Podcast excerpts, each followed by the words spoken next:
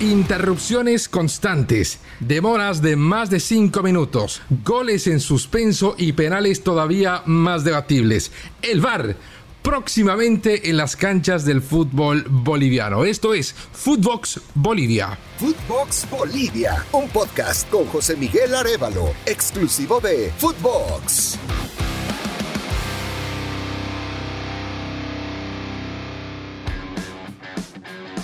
Los saluda José Miguel Arevalo. Este miércoles se llevó a cabo la primera capacitación de árbitros VAR en Bolivia. Esto se llevó a cabo en Cochabamba, en el Centro de Alto Rendimiento, con la presencia del presidente de la Federación Boliviana de Fútbol, Fernando Costa. Esto en el marco de la instalación del sistema de videoarbitraje para la segunda mitad del 2022.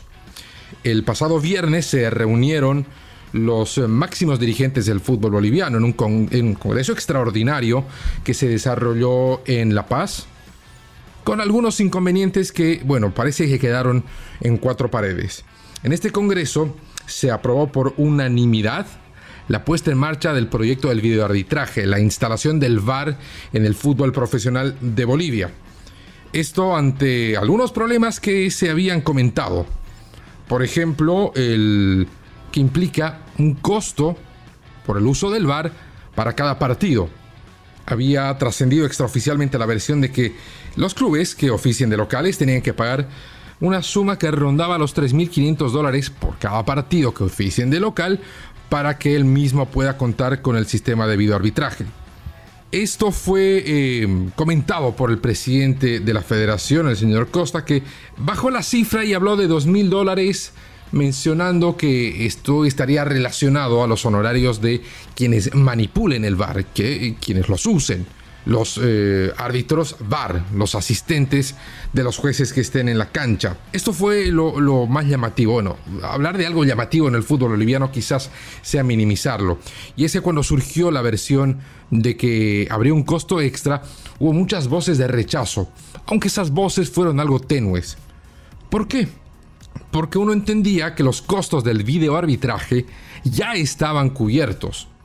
Sucede que en marzo del 2021 la Federación Boliviana de Fútbol firmó un nuevo contrato por la televisación de los partidos de la división profesional con la empresa Telecel Tigo.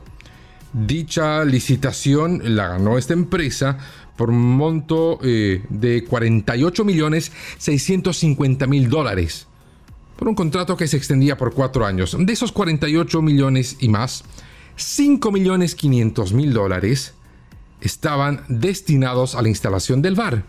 Y esto no por una determinación de la empresa o de la federación, esto estaba enmarcado en la licitación.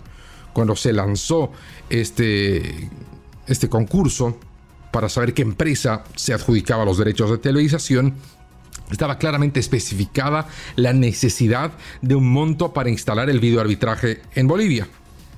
Lo que eh, generaba dudas, ¿no? Si se ganó una licitación con un monto eh, ya establecido para el VAR, esto sin mencionar que ya corrió un año de ese contrato sin poner adelante el videoarbitraje, ¿de dónde salía este monto?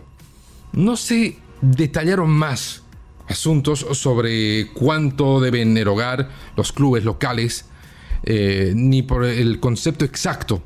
Lo cierto es que todos los 16 clubes profesionales estuvieron de acuerdo con que eh, los árbitros tengan este recurso adicional. Ahora la pregunta eh, más importante, después de que se inicia la primera etapa de capacitaciones y de que se anuncia que el torneo clausura que va a arrancar en julio va a tener el VAR, nos preguntamos todos, ¿qué va a solucionar el VAR en Bolivia? Tenemos que entender que para el fútbol boliviano, como puede suceder en cualquier liga del planeta, el VAR no es más que una herramienta de apoyo para el trabajo de los árbitros. No es nada más que eso. No va a solucionar problemas que van más allá de la intervención del VAR que es el tener más ángulos y una perspectiva más eh, cercana sobre alguna jugada en particular. Además, ojo, lo sabemos muy bien, no, el, el VAR no interviene en todas las jugadas, interviene en determinadas acciones que eh, pueden ser reportadas por la sala de videoarbitraje o pueden ser requeridas por el propio árbitro. Pero el VAR no va a solucionar problemas estructurales en el arbitraje boliviano. Vamos a plantear un ejemplo de los alcances de una herramienta tecnológica como en este caso. Pensar que el VAR va a solucionar todos los problemas del arbitraje en Bolivia es como pensar que el sistema educativo de cualquier país, de cualquier país, va a ser solucionado con que eh, se le regale a los alumnos en etapa escolar una computadora, una laptop, un, un teléfono inteligente o una tableta. No, porque ellos tengan acceso a la tecnología, su educación no va a ser necesariamente mejor si el sistema educativo tiene fallas. Van a tener más herramientas de aprendizaje, van a acceder a información que eh, no accedían ante la falta de estos elementos tecnológicos, pero su educación no necesariamente va a ser mejor por el acceso a la tecnología. Va a ayudar bastante, seguro que sí, pero si el sistema educativo no está bien estructurado y no está bien pensado, por más de que se les entregue todos los recursos que la tecnología puede ofrecer, no va a mejorar necesariamente su proceso de aprendizaje. Y algo similar sucede con los árbitros, porque tengan el acceso al VAR, no va a mejorar necesariamente cuestiones que tienen que ver con la estructura, en este caso del arbitraje boliviano, que tiene varias fallas. Por ejemplo, está el tema de eh, la profesionalización de los árbitros. Los árbitros en Bolivia no pueden ser plenamente profesionales. ¿Por qué? Porque el ser un árbitro de fútbol en Bolivia no alcanza como un sustento de vida. Los árbitros, en muchos casos, como pasa en todo el mundo, pero se acentúa más en Bolivia, requieren de otros oficios, de segundos trabajos, cuando no el arbitraje es el segundo trabajo en realidad, para poder mantenerse y mantener una familia. Ha habido un caso de un árbitro que se tuvo que excusar de dirigir un partido de la división profesional porque en su trabajo, en el trabajo de lunes a viernes de 9 a 5, no le dieron licencia para ausentarse un viernes porque lo habían asignado a dirigir un sábado y tenía que trasladarse a otra ciudad. En ese contexto, ¿cuál es el trabajo a tiempo completo y cuál es el trabajo extra?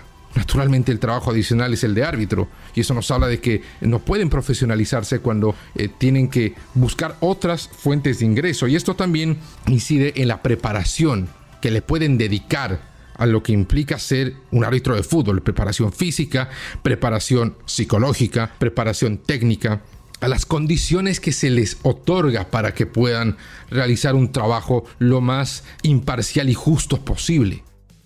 Y también está el tema de las garantías. Hace pocas semanas, un cuarteto arbitral sufrió el saqueo de su vestuario y el robo de sus pertenencias, además de agresiones. Esto pasó en el estadio Tawiche Aguilera cuando Oriente Petrolero eh, ejercía de local.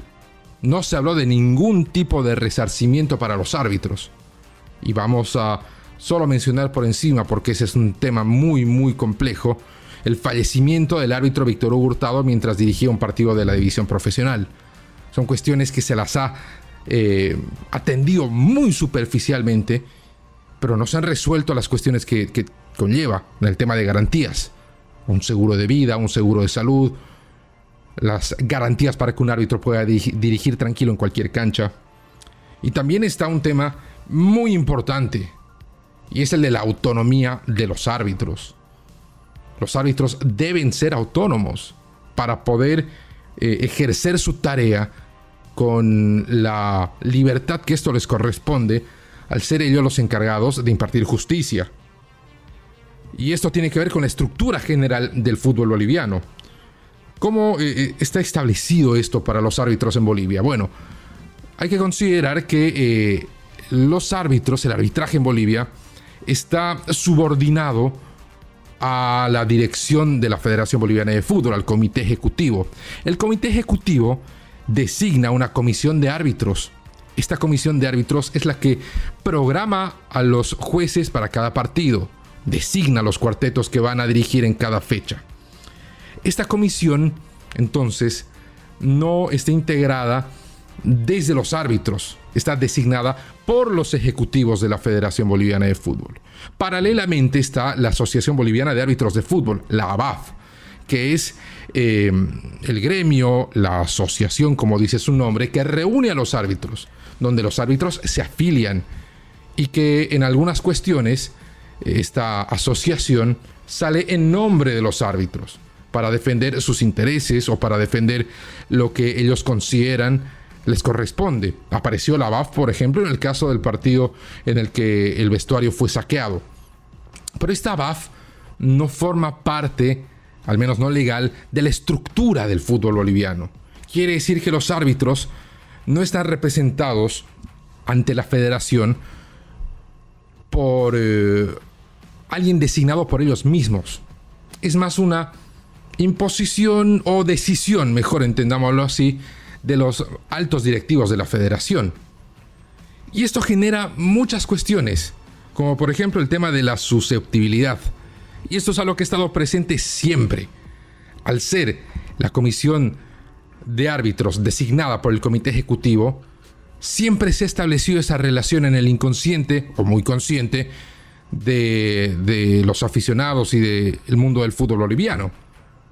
Cuando Carlos Chávez era presidente de la federación, siempre generaba susceptibilidad el árbitro que le dirigía a Oriente.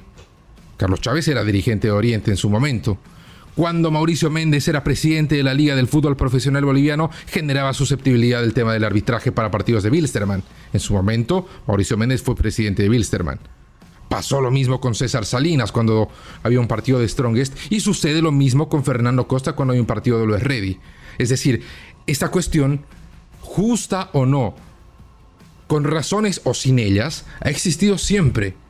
Y esto es porque no se marca clara una autonomía necesaria e importante para los árbitros en su tarea. Está también el tema de los honorarios. En Bolivia, el equipo que ejerce de local tiene que pagarle sus honorarios al árbitro durante el partido. Y más allá de que esto se haya practicado desde siempre en el fútbol boliviano, también alimenta esas susceptibilidades que tanto están presentes. Entonces, tenemos que entender que llevar adelante el proyecto del VAR va a ser una herramienta, una ayuda, un apoyo para los árbitros, seguro que sí. Pero hay muchos problemas de fondo que deben analizarse más allá de la superficialidad de una decisión en el partido y tiene que ver con la preparación, con eh, la confianza y garantías y la libertad de ejercer su trabajo que se le debe conferir a los árbitros. Porque el momento en el que se entienda que el árbitro es tan importante como los jugadores y como la pelota, se verá de otra perspectiva lo que requieren para hacer un buen trabajo. Porque un partido de fútbol no existe si no hay jugadores, si no hay una pelota y si no hay árbitros. Son el ABC, en esencia, del fútbol. Entonces, ¿qué solucionará en el fútbol boliviano el VAR? Algunas cosas que pueden ser importantes en ese momento. Soluciones profundas y de mediano y largo plazo difícilmente se encuentren en el video arbitraje.